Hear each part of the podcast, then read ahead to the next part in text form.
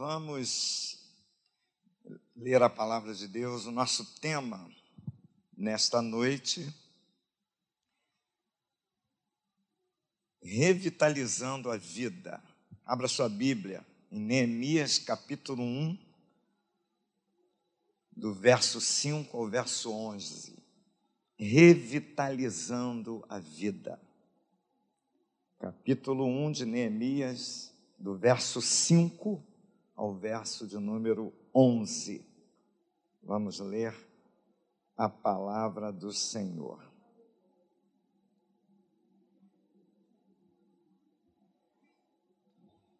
As palavras de Neemias, filho de Acalias, no mês de Quisleu, no ano vigésimo, estando eu na cidadela de Suzã veio Anani, um de meus irmãos, com alguns de Judá.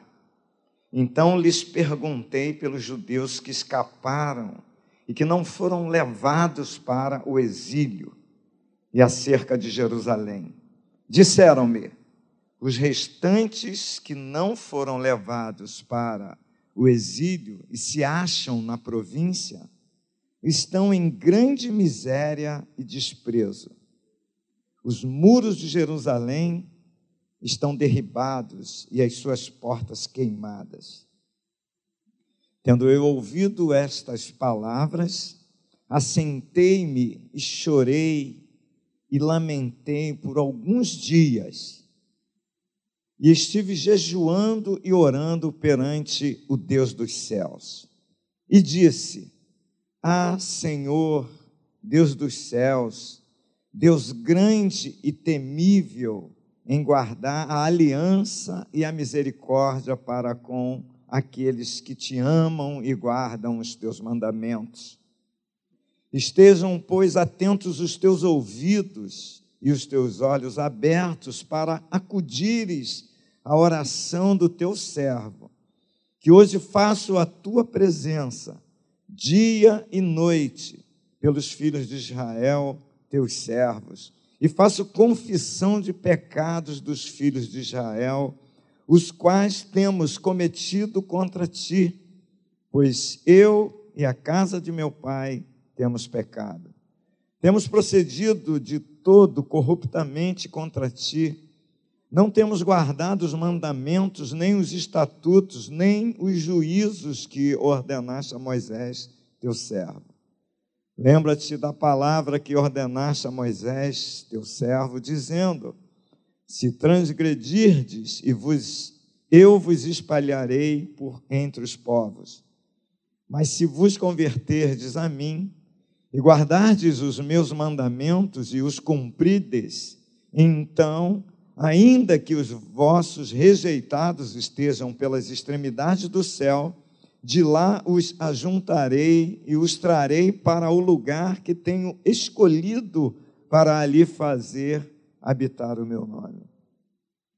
Estes ainda são os teus servos e o teu povo que resgataste com teu grande poder e com tua mão poderosa.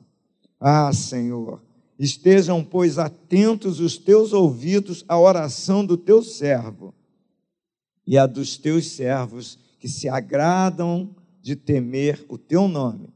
Concede que seja bem-sucedido hoje o teu servo e dá-lhe mercê perante este homem. Nesse tempo eu era copeiro do rei. Senhor, obrigado por tua palavra que nós acabamos de ler e estaremos meditando nesta palavra, estaremos, Senhor, pregando a respeito desse tema, deste assunto, nesta noite. Pedimos a direção do Teu Espírito Santo. Todos nós somos dependentes do Teu Espírito Santo, dependemos de Ti, dependemos do, do, desse Espírito poderoso que guia, que orienta, que convence-nos do pecado, da justiça e do juízo. Portanto, Senhor, reina neste lugar, reina em nossos corações, reina em nossas vidas nesta noite, para que a tua palavra, Senhor, possa fluir no nosso meio, em nossos corações, em nossas vidas, e sejamos alimentados, sejamos fortalecidos na força do teu poder, e saiamos daqui, ó Deus, revigorados, revitalizados nesta noite, como o tema que nós vamos, Senhor, anunciar, nós vamos falar nesta noite. Fica conosco, que o Senhor possa debelar toda a ação do maligno, todos os seus planos, todas as suas intenções, em nome de Jesus, que o adversário seja envergonhado nesta noite, em cada vida neste lugar, para a glória do teu nome. Oramos agradecidos em nome de Jesus e todos os que creem digam amém. Amém. Graças a Deus. Pois bem, queridos irmãos, o nosso tema Revitalizando a Vida passa por essa esse relato de Neemias. Por quê? Porque Neemias se depara com um fato muito ruim, muito triste nesse período em Israel. É um período em que é, Israel é levado cativo, Deus tinha profetizado, Deus tinha levantado profetas para anunciar que eles seriam levados para o cativeiro, para a Babilônia. E é aquela coisa, né, da palavra de Deus. Às vezes a gente ouve a palavra de Deus, mas ela está muito distante da gente, distante da nossa realidade. E às vezes a gente não acredita, não crê que algumas coisas irão acontecer.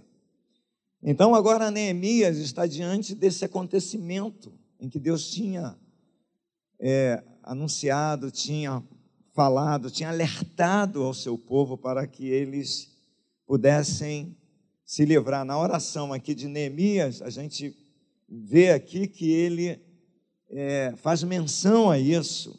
Ele diz: Temos procedido de todo corruptamente contra ti, e não temos guardado, diz o verso 7, os mandamentos, nem os estatutos, nem os juízos que ordenaste a Moisés, teu servo. Então, é, Deus tinha alertado, Deus tinha levantado seus profetas para anunciar, como sempre Deus faz. Deus sempre levanta homens e mulheres para que eles sejam instrumentos, seus instrumentos, para, anunciando é, a sua palavra para livrar o homem do, do mal, do pior. Mas eles não deram ouvidos. E eles foram levados cativos, foram levados para a Babilônia. Há um, há um, há um, lá no relato, por exemplo, lá de, de reis, quando eles foram levados para a Babilônia, a Bíblia diz que os, os caldeus eles destruíram tudo. Eles queimaram os templos, eles derrubaram os muros, o, o, o chefe do exército de Nabucodonosor destruiu tudo, acabou com tudo. Ele somente ele deixou os pobres, aqueles que de forma estratégica, né, aqueles pobres, e eles deixaram, né, de uma forma estratégica para que eles pudessem ainda cultivar alguma coisa lá, uma vinha ou alguma coisa, para que não nascesse um mato, para que não ficasse um lugar totalmente abandonado.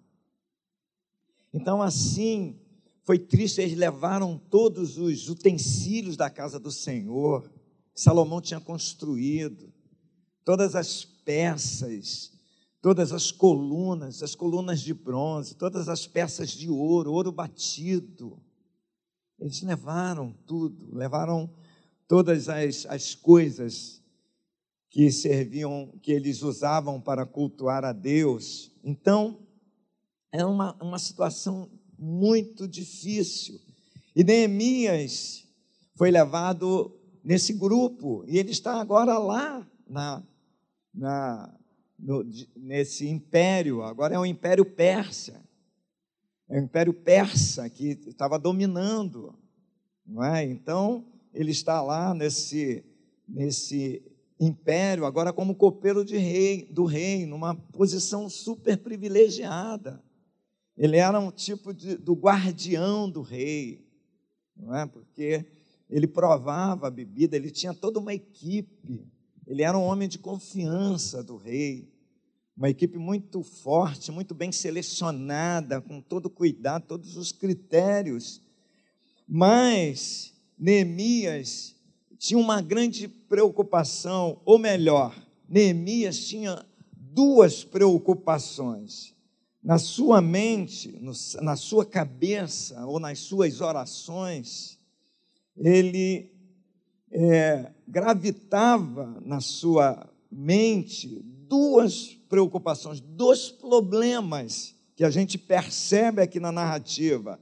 Primeiro, a grande miséria em que os seus irmãos viviam. Está relatado no verso de número 3, que foi relatado por Anani, que foi enviado a, a Jerusalém para que ele pudesse verificar o estado daquela situação. E quando ele volta, ele relata esse fato. Verso 3 diz assim: ó, os restantes que não foram levados para o exílio se acham lá na província, estão em grande miséria e desprezo.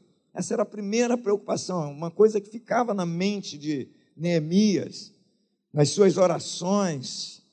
É como, contextualizando, é como no nosso tempo, a gente tem alguém da nossa família, ou alguém muito querido que está longe, mas está vivendo uma situação dramática, uma situação terrível, um desemprego ou um outro tipo de, de, de vida, alguém que está nas drogas, que está longe, está preso, enfim, uma situação dessa que não sai da nossa mente. Todos os momentos nós estamos lembrando, estamos pedindo oração, estamos orando constantemente. Então, esse era o primeiro problema que Neemias tinha na mente dele. O segundo Está no mesmo versículo, que é a sequência do relato de Anani, que ele diz: os muros de Jerusalém estão derrubados e as suas portas queimadas.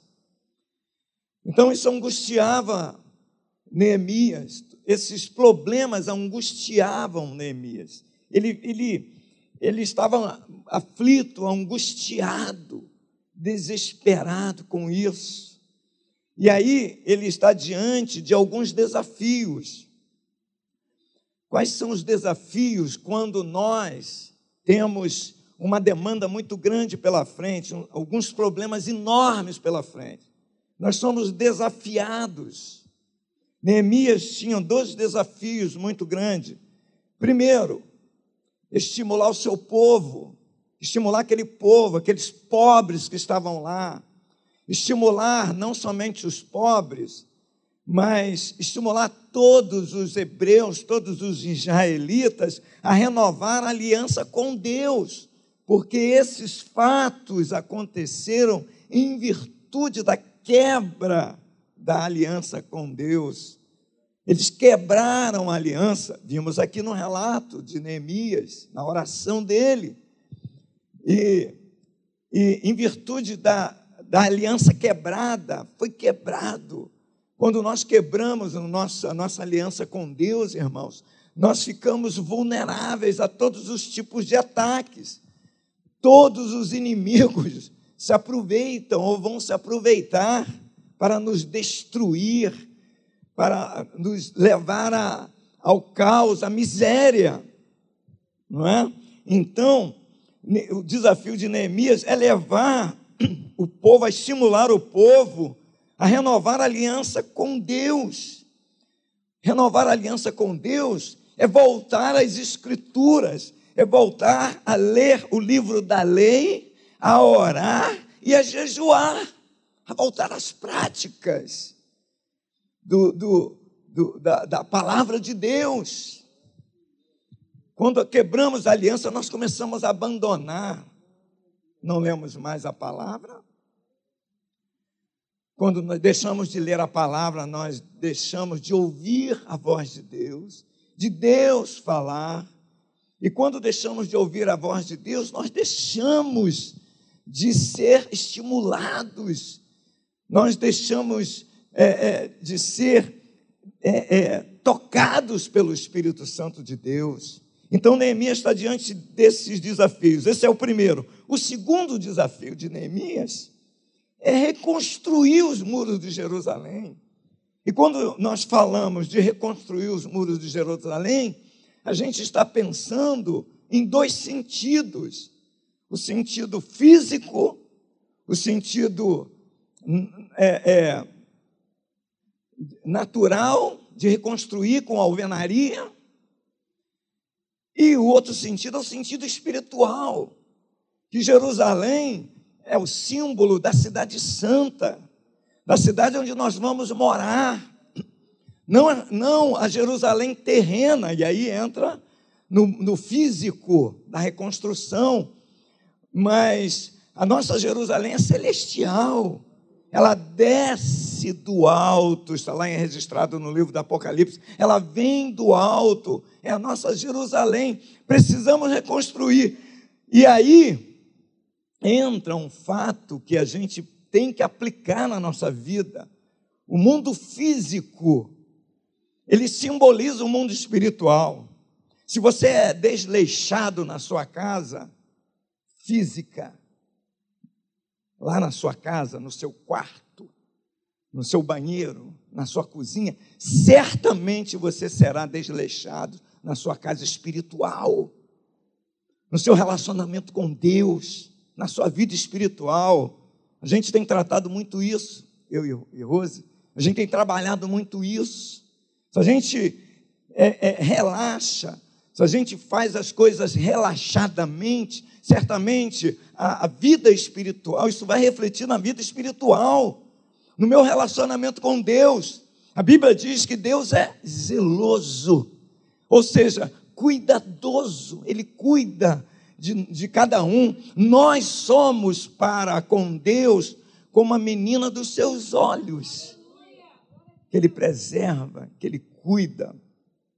Então, Neemias, queridos irmãos, ele está diante desses desafios, desses grandes desafios.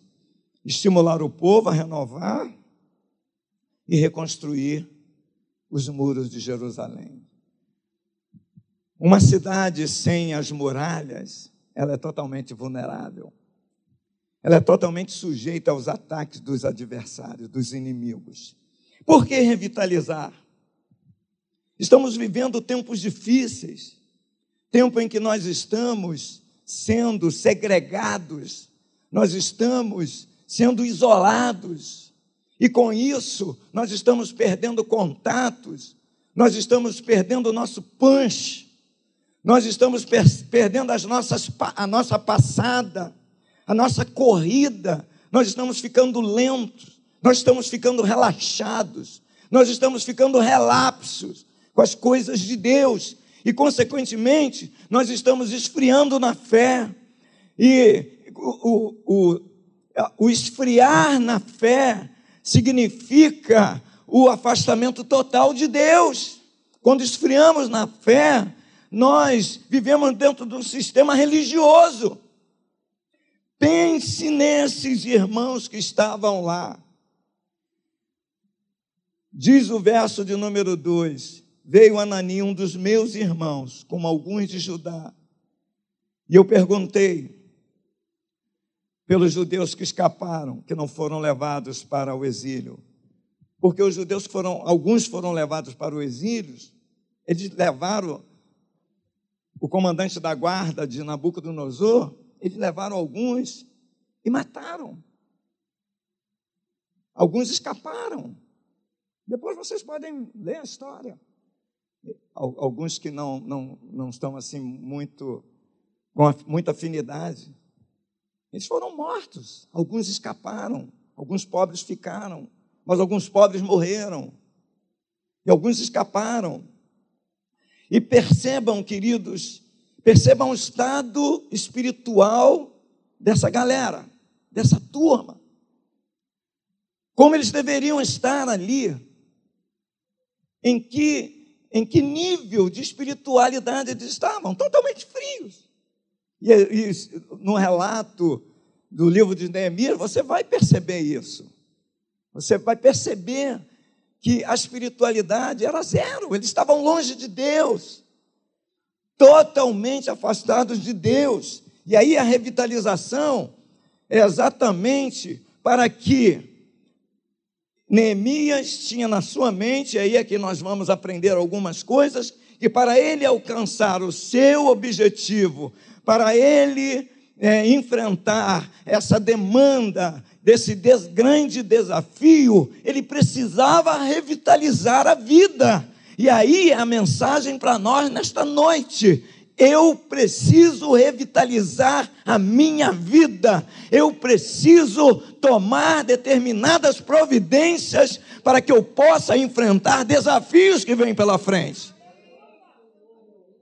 E é essa mensagem que eu quero passar para vocês nesta noite. Revitalizar significa dar nova vida a alguém ou a algo. Exemplo, vou dar um exemplo feminino da minha mulher aqui. Fiz um tratamento para revitalizar meu cabelo, por isso está lindo. Ela fala assim para mim, ela nem sabia que eu ia falar isso. Ela chega e fala: Meu amor, meu cabelo, olha só como é que está lindo. Eu fiz isso, isso, um monte de trem lá. Beleza, revitalizei. Revitalização é nascer de novo, é reviver, é tentar novamente de outra forma. Exemplo, sinto-me revitalizado, novo, pronto para outra, não para outro problema, para outro desafio. Pronto para outro desafio. E a gente aprende algumas coisas com Neemias. Coisas importantes.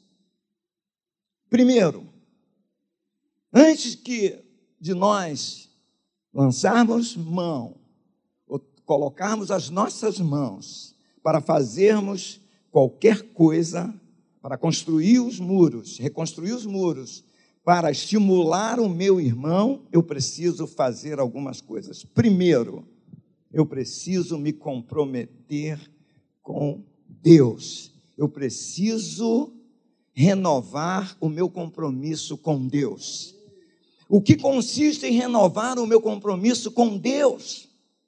Renovar o meu compromisso com Deus, Neemias me ensina aqui.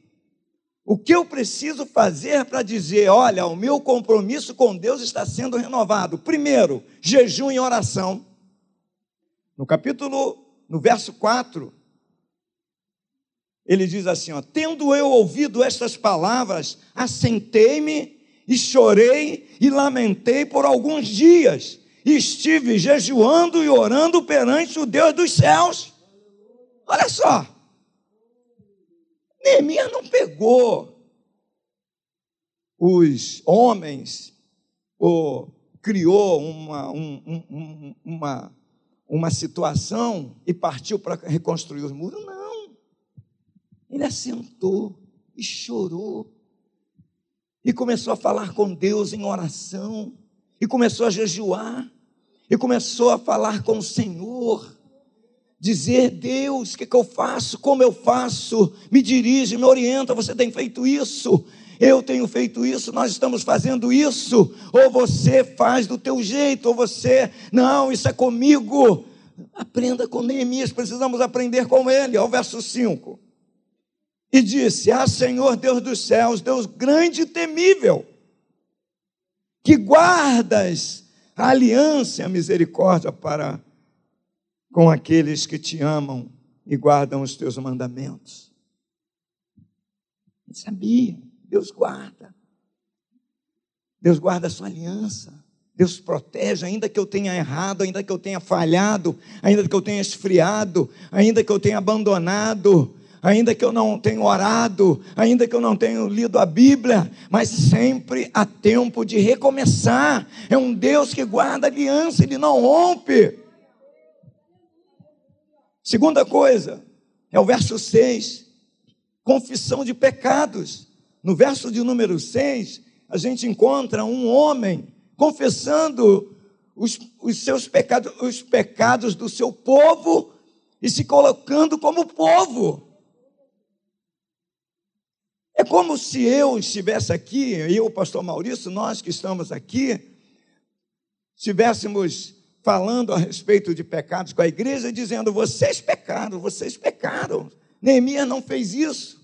Ele disse: Nós pecamos, eu pequei, a minha família pecou, nós pecamos, nós estamos no mesmo barco, nós somos feitos do mesmo material, nós falhamos, nós erramos, nós negligenciamos, e aqui nós estamos, Senhor, confessando os nossos pecados. É isso que Neemias faz. Isso é um sinal, meu irmão, minha irmã, que há uma aliança entre você e Deus, que essa aliança está sendo renovada. Por quê? Porque você está se posicionando de forma humilde. Estejam, pois, atentos os teus ouvidos e os teus olhos abertos para acudires à oração do teu servo, que hoje faço a tua presença, dia e noite, pelos filhos de Israel teus servos. Ele não acusa os hebreus, ele não condena os hebreus, ele clama, ele pede misericórdia a teus servos, e faço confissão pelos pecados dos filhos de Israel, os quais temos cometido contra ti, pois eu e a casa de meu pai temos pecado. Que lição que desafio, que aprendizado, para que nós possamos demonstrar, queridos irmãos, que nós estamos renovando a nossa aliança com Deus, que tem que ser constante, que nós estamos sendo revitalizados, a nossa vida espiritual está sendo revitalizada. Neemias tem essa consciência do erro, verso 7. Uma das coisas mais importantes, irmãos, irmãos, no Evangelho é quando você reconhece o seu erro. Aliás, no ser humano, é quando ele reconhece o seu erro. Isso em todas as áreas, na vida profissional, na vida espiritual, na vida conjugal, entre marido e mulher, quando um reconhece que errou, as coisas ficam mais fáceis. O verso 7 ele diz assim: ó, temos procedido de todo corruptamente contra ti, não temos guardado os mandamentos, nem os estatutos, nem os juízos que ordenaste a Moisés, teu servo. Nós temos cometido erros, nós somos corruptos, é isso que Neemias está dizendo. Nós falhamos, nós erramos, em virtude de nós não estarmos é, é, ligados com o Senhor, nós vamos permitindo certas coisas e elas vão grudando na gente. Eu sempre gosto do exemplo da minha infância, lá naquele mato, lá em Nova Iguaçu, andando no mato com os garotos, catando, subindo no, no, nos pés de manga, de jamelão, voltava todo sujo para levar uma surra, né? Porque isso era um tormento para a mãe. Mas a gente passava naqueles matos e tinha aquela, aquele carrapicho que agarrava na gente. E antes de chegar em casa, eu tinha que tirar tudo, porque se eu chegasse em casa com aquilo, a surra era dobrado. é o trabalho, é o carrapicho. A vida espiritual tem uns carrapichos que eles vão agarrando na gente. Alguns meninos, alguns colegas da época, eles iam assim mesmo, não ligavam.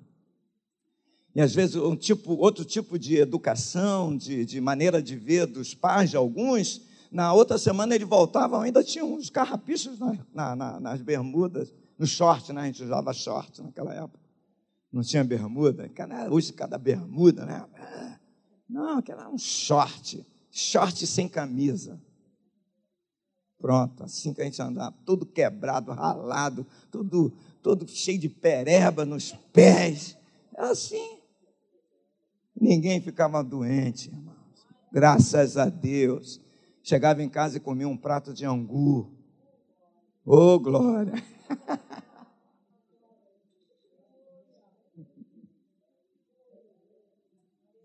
Aleluia! Glória a Deus!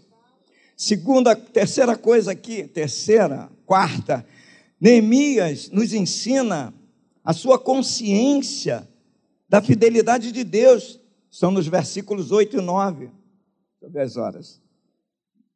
Versículos 8 e 9.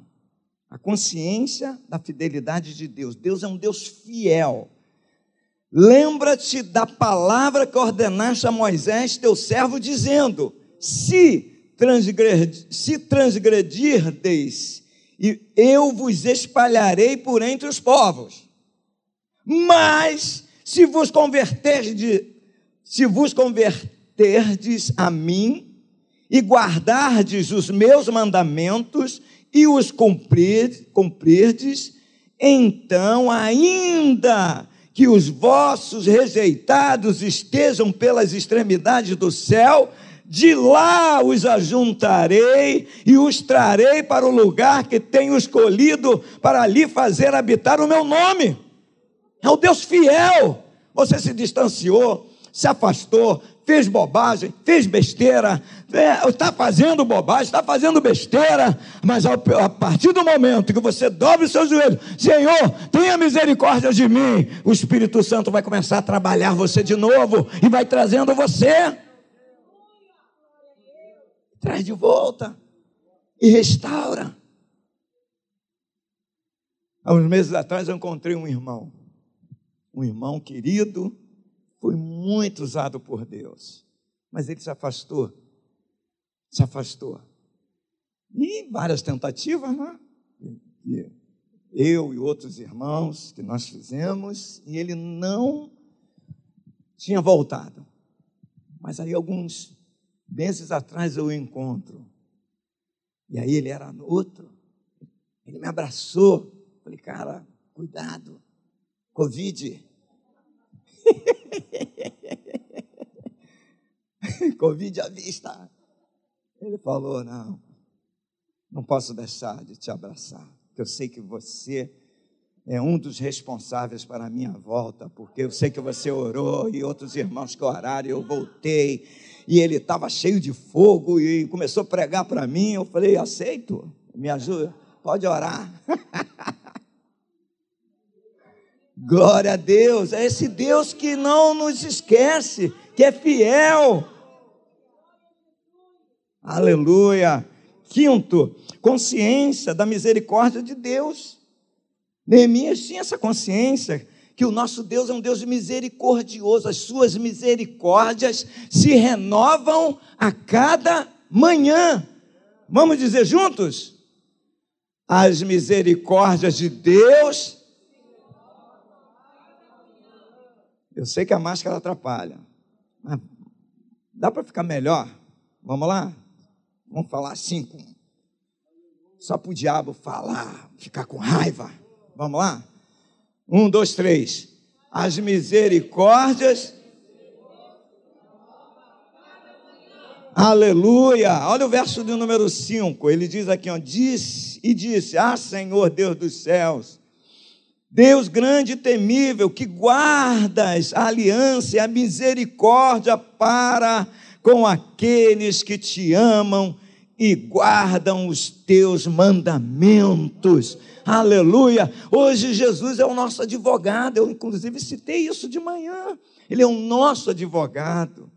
Então, é o nosso defensor, é o nosso protetor. Ele nos protege, ele nos defende.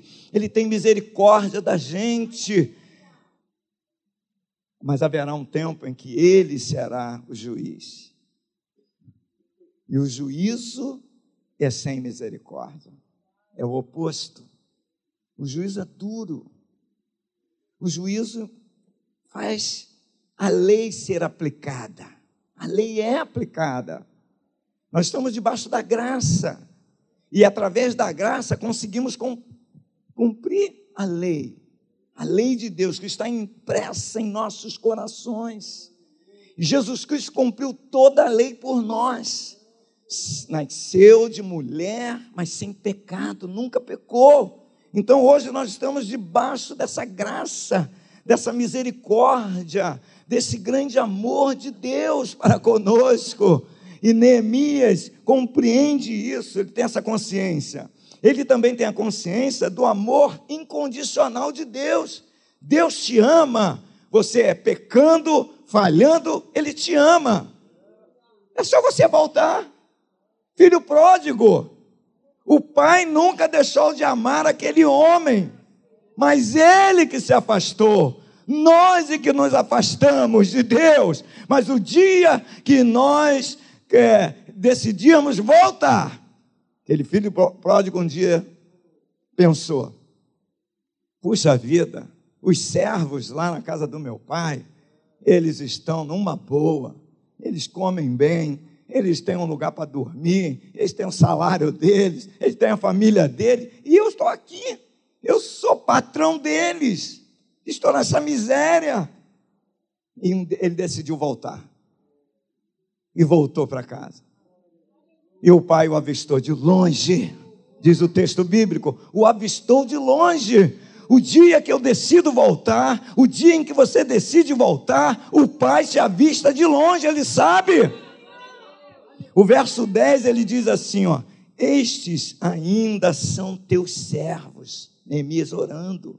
Eles não deixaram de ser servos, eles não deixaram de ser filhos. E o teu povo que resgataste, o Senhor pagou um preço alto por esse. Você, quando compra alguma coisa, compra um carro, compra uma BMW. Aí eu falo, compra uma BMW, eu vou falar para você, joga no lixo lá de casa. Ela enguiçou.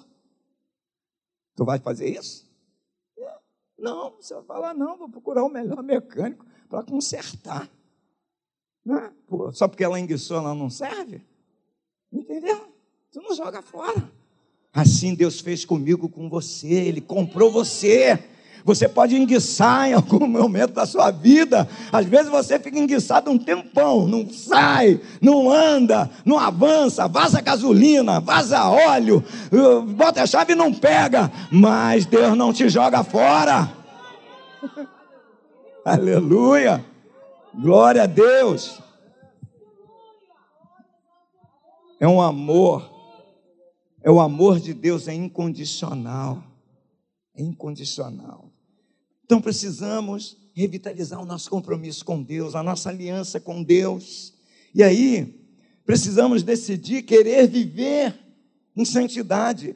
Revitalizamos a aliança através desses processos e agora manter. Viver em santidade é a manutenção disso. É começar a fugir, fugir dos erros, fugir do pecado, fugir dos buracos. Não é assim que a gente faz, dirigindo na rua.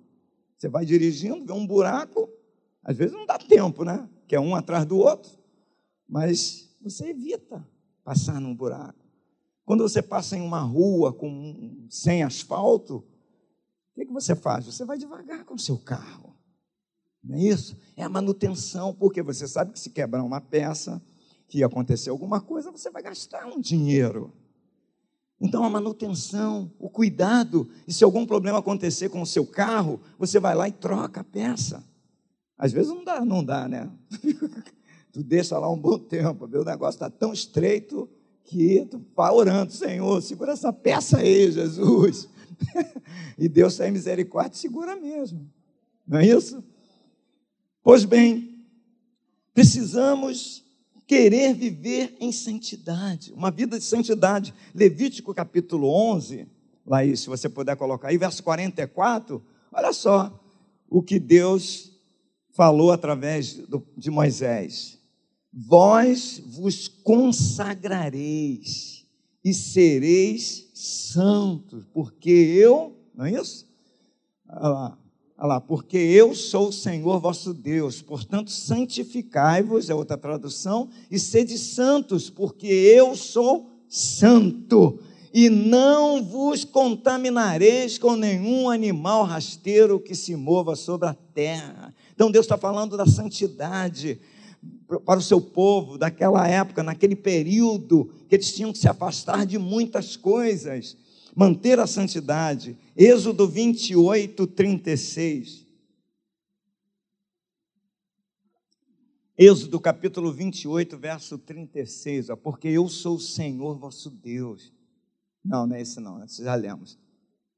28, 36. Também farás uma lâmina de ouro puro e nela gravarás como a gravura de um selo. Santo é o Senhor, ou santidade ao Senhor, em outras versões, santidade ao Senhor, porque o nosso Deus é santo, ele é puro, não existe. Eu estava fazendo uma pesquisa, Pastor Maurício, os estudantes da palavra de Deus, estava fazendo uma pesquisa sobre essa questão de pureza. Não, nada pode comparar com, com Deus eu descobri que o ouro, o ouro chamado 100% puro não é puro. Entendeu? Imagine o ouro. Agora pense em Deus. Pense em Deus, não tem igual, queridos. Ele é, como cantamos aqui, incomparável. É um Deus santo, é um Deus puro, dotado de toda pureza.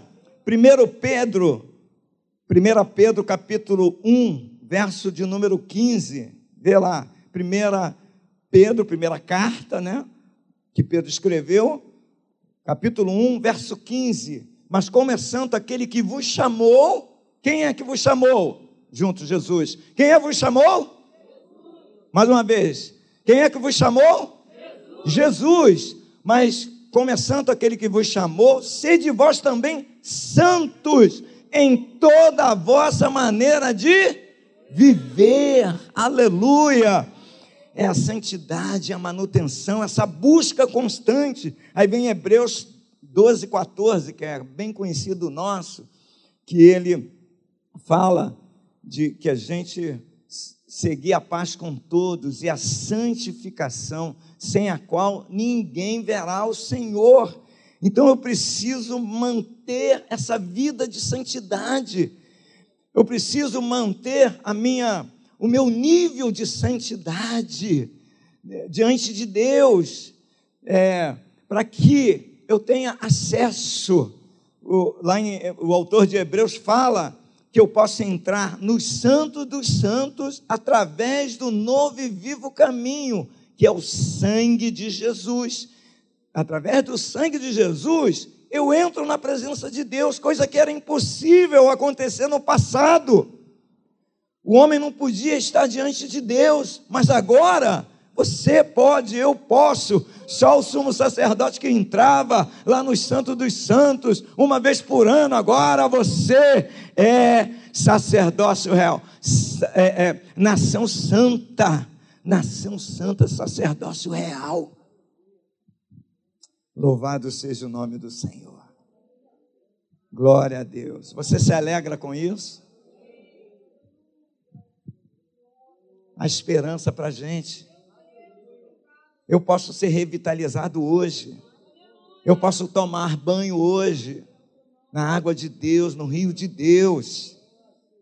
Bom, e aí? Neemias agora, ele revitalizou a vida. Então ele começa a colocar em prática o seu plano. A primeira coisa que Neemias faz, daqui a pouquinho eu estou encerrando, 15 minutos no máximo para a gente orar. Neemias nos ensina que precisamos saber tomar decisões no momento certo e na hora certa. Está registrado no verso de número 11, lá no finalzinho, mas vamos ler o verso todo. Ele diz assim: Ah, Senhor, ainda na oração dele, estejam, pois, atentos os teus ouvidos à oração do teu servo e à dos teus servos que se agradam de temer o teu nome.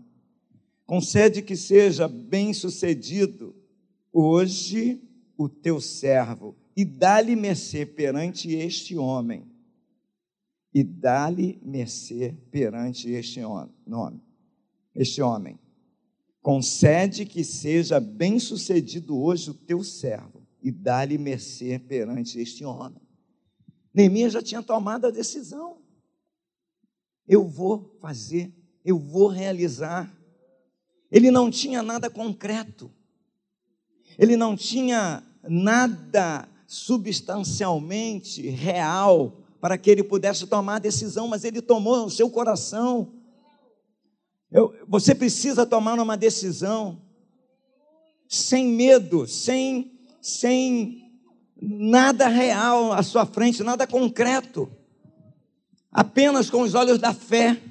Neemias tomou essa decisão com os olhos da fé.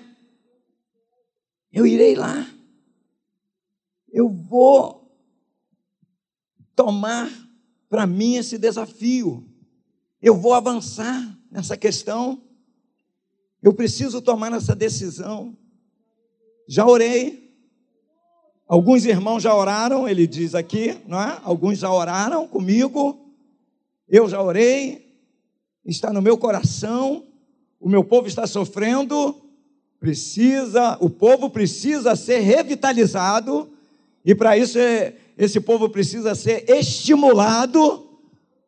Os muros de Jerusalém necessitam ser reconstruídos, porque uma cidade está vulnerável, Jerusalém está totalmente aberta, aberta aos inimigos. E eu tomei essa decisão. Está no coração, meu irmão, coloque no teu coração. As coisas nascem em nosso coração. Elas nascem dentro da gente. E é a partir daí que a gente começa a dar vida a essas coisas. É a partir daí que Deus começa a agir. Aliás, a partir do momento que eu começo a orar, foi o caso de Neemias, a partir do momento que ele começou a orar, que ele começou a reconhecer os seus erros, o seu estado, que estava longe de Deus, que estava vivendo uma vida espiritualmente miserável, as coisas começaram a mudar. Saber tomar decisão. Tome a decisão. Não fique esperando. Não espere por outro. Não espere alguém fazer por você. Não. Faça você no teu coração, dentro de você, e fala: Senhor, eu vou em nome de Jesus. Segunda coisa, tenha coragem para vencer o medo. Coragem não é ausência de medo. Negativo. Né? A gente sabe muito bem disso. O medo vem, mas eu preciso ter coragem para vencer o medo. Todos nós temos medo. Não é? Todos nós.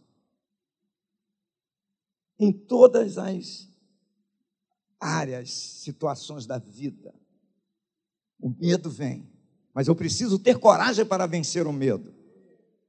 No capítulo 2, do verso 1 ao 3, Olha só o que aconteceu. No capítulo 2, do verso 1 até o 3. Ó.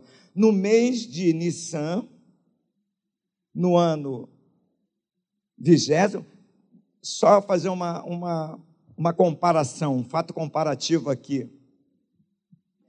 É, no mês de Quisleu, foi quando Neemias começou a se angustiar, mês de Quisleu, é novembro, não é, estudantes? Novembro e dezembro. Novembro e dezembro. No ano vigésimo. Novembro e dezembro do ano vigésimo, 2020. Ah, só para a gente se situar. Aí, aqui no capítulo 2, verso 1, no mês de Nissan, que é março e abril, ano vigésimo do rei Artaxerxes. Uma vez posto o vinho diante dele, eu o tomei para o oferecer e lhe o dei. Ora, eu nunca antes estivera triste diante dele. O rei me disse: Por que está triste o teu rosto, se não estás doente? Tem de ser tristeza do coração. Então temi sobremaneira. E lhe respondi: Viva o rei para sempre. Como não me estaria triste o rosto se a cidade onde estão os sepulcros de meus pais está assolada e tem as portas consumidas pelo fogo. Neemias tremeu, porque ele não podia. A função dele tinha um desses requisitos. Ele tinha que estar bem diante de rei, do rei. Se ele estava amargurado, quem sabe ele estava sendo ameaçado por alguém para envenenar o rei. Isso é uma preocupação para o soberano. Ele não podia estar assim diante do rei. Ele não podia estar dessa maneira diante do soberano. Ele tinha que estar bem, servindo ao rei. E outra coisa, o rei tinha uma percepção enorme. Lógico, era um rei, um soberano, dominando aquele, aquele território, tinha muitos inimigos, não é? Então ele tinha que estar atento, aguçado, com a sua mente sempre aguçada, com os olhares, é, é, é, com muita atenção para as coisas que estavam à sua volta. E ele percebe essa tristeza, ele fala: se você não está doente, ninguém me, ou seja, ninguém me notificou que você estava doente, não chegou aos meus ouvidos nada, deve ser alguma coisa do teu coração. E se é do coração, deduz-se que há uma angústia no seu coração. O que está causando essa angústia no seu coração é alguma pressão? Alguém está te pressionando? Tem algum inimigo aqui no nosso meio? Enfim, diz o versículo que ele tem, temeu sobremaneira, temeu, tremeu, algumas traduções diz, houve um, um terror, se angustiou. Num momento desse de angústia em que você está diante do seu, do seu líder maior, do seu chefe, em que você pode ser, de repente, é, acusado e, e, as coisas acontecem rápido naquela época, os soberanos, eles decidem rápido. A forca, enforca, mata, arranca a cabeça dele e da família. Apenas uma desconfiança, apenas alguém mandar alguma coisa, falar alguma coisa, insinuar alguma coisa. E ele temeu, é, esse era o medo. Ele ficou com medo diante daquela situação. E no, na hora do medo, algumas coisas acontecem com a gente. A gente fica bloqueado, a gente trava. Às vezes, coisas que nós sabemos muito bem, que nós dominamos, nós não conseguimos expressar, não conseguimos falar. Às vezes, falamos ao contrário, quando é para dizer sim, a gente diz não. é, isso é um negócio complicado, é nosso emocional, nosso sentimento.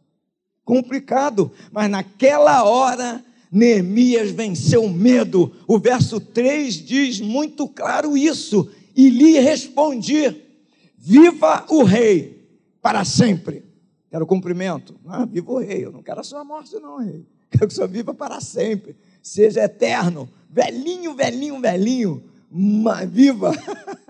Eu também garanto meu emprego. Viva o rei para sempre. Como não me estaria triste o rosto se a cidade onde estão os sepulcros, sepulcros de meus pais está assolada e tem as portas consumidas. Ele relata, ele fala isso. Ele consegue falar para o rei o drama, o seu problema, a sua situação, o seu dilema, a sua angústia. Nessa hora você tem que vencer o medo. Eu preciso vencer o medo eu preciso vencer as ameaças. Não, o medo ele é, surge através de algumas ameaças. Lembra-se de Elias? Jezabel falou: Vou fazer a mesma coisa que você fez com os meus profetas, eu vou fazer com você.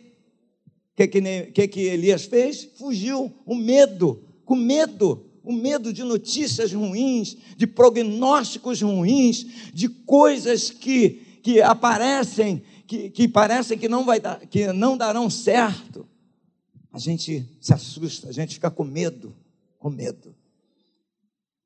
O medo assusta, mas eu preciso vencer o medo. Aleluia. Terceira coisa, Neemias nos ensina a respeito da ousadia. Precisamos ser ousados, e a ousadia é na hora certa.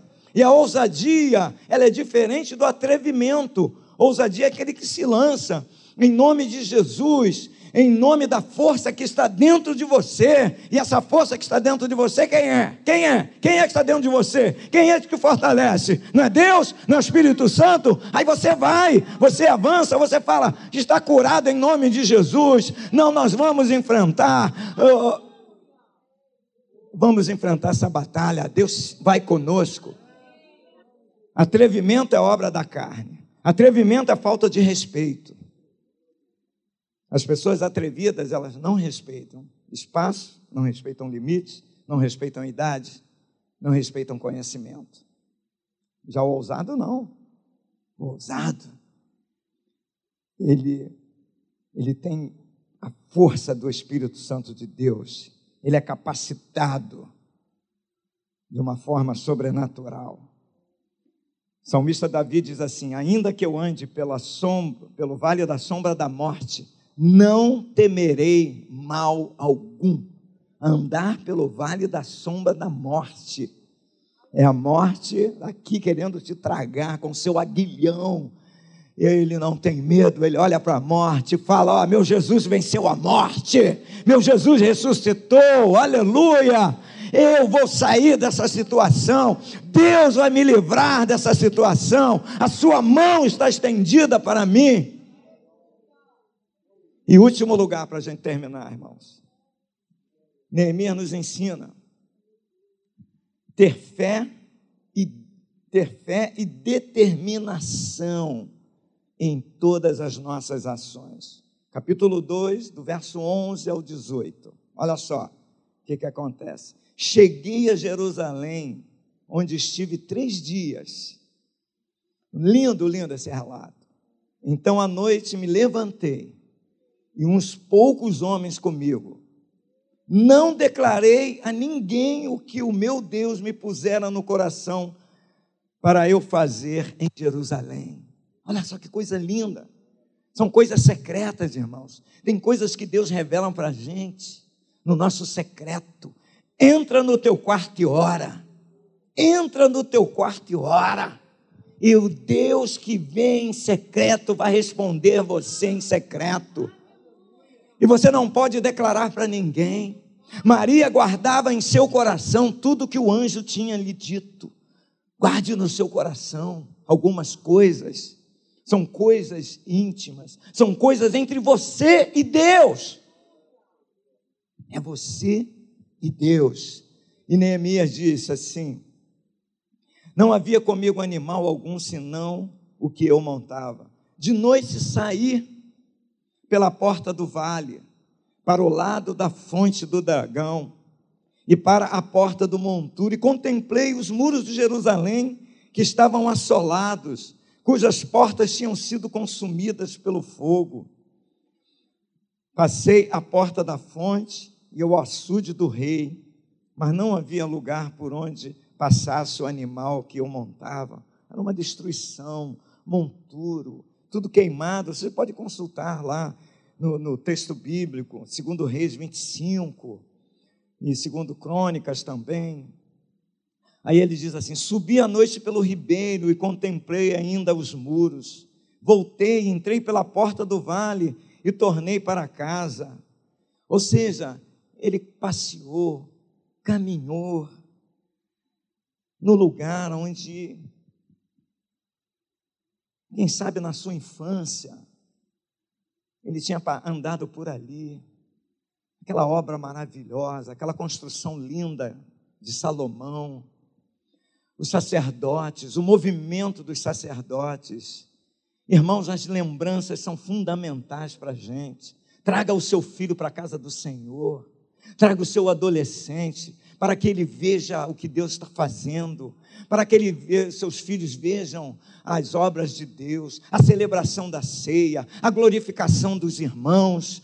Traga os seus filhos, para que lá no futuro, lá na frente, você não sabe o que vai acontecer, mas lá na frente, na hora do aperto desse menino ou dessa menina, ele vai lembrar, ou eles lembrarão, eles vão lembrar de tudo que Deus fez, de tudo que Deus faz, do poder de Deus, da glória de Deus, da manifestação do amor de Deus. Neemias passeou por aquele lugar que agora era escombro, mas ele tinha sonhos, e nada demovia da sua mente, do seu coração, os seus sonhos. Isso pode voltar, isso pode voltar. Saiba de uma coisa, ainda que você esteja passeando em, em escombros na sua vida, no seu lar, na sua família, no seu ministério, saiba que Deus pode restaurar, saiba que Deus pode reconstruir a sua vida, Deus pode refazer tudo. Não perca a esperança, não desanime, não volte atrás. Aleluia, glória a Deus.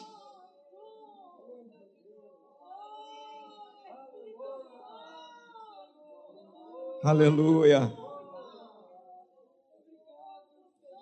Não sabiam os magistrados aonde eu fora, nem o que fazia, pois até aqui não havia eu declarado coisa alguma, nem aos judeus, nem aos sacerdotes, nem aos nobres, nem aos magistrados, nem aos mais que faziam a obra. Então lhes disse: Estás vendo a miséria em que estamos?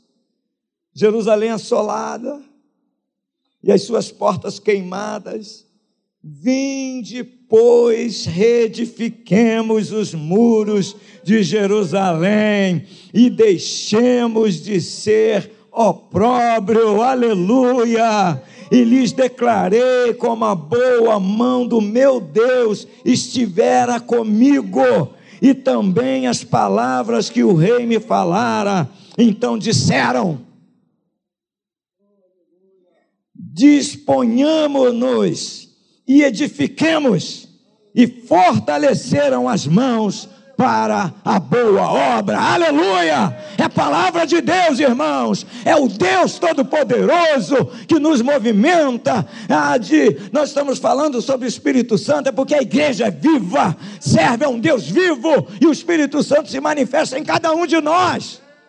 Por isso eu estou aqui, por isso você está aqui por isso nós pregamos dessa forma, por isso nós falamos, por isso os meninos tocam aqui, por isso as meninas cantam, por isso os, os, todos estão trabalhando, tocando no som, na portaria. Nós não desistimos, estamos cansados às vezes, mas o Senhor nos renova.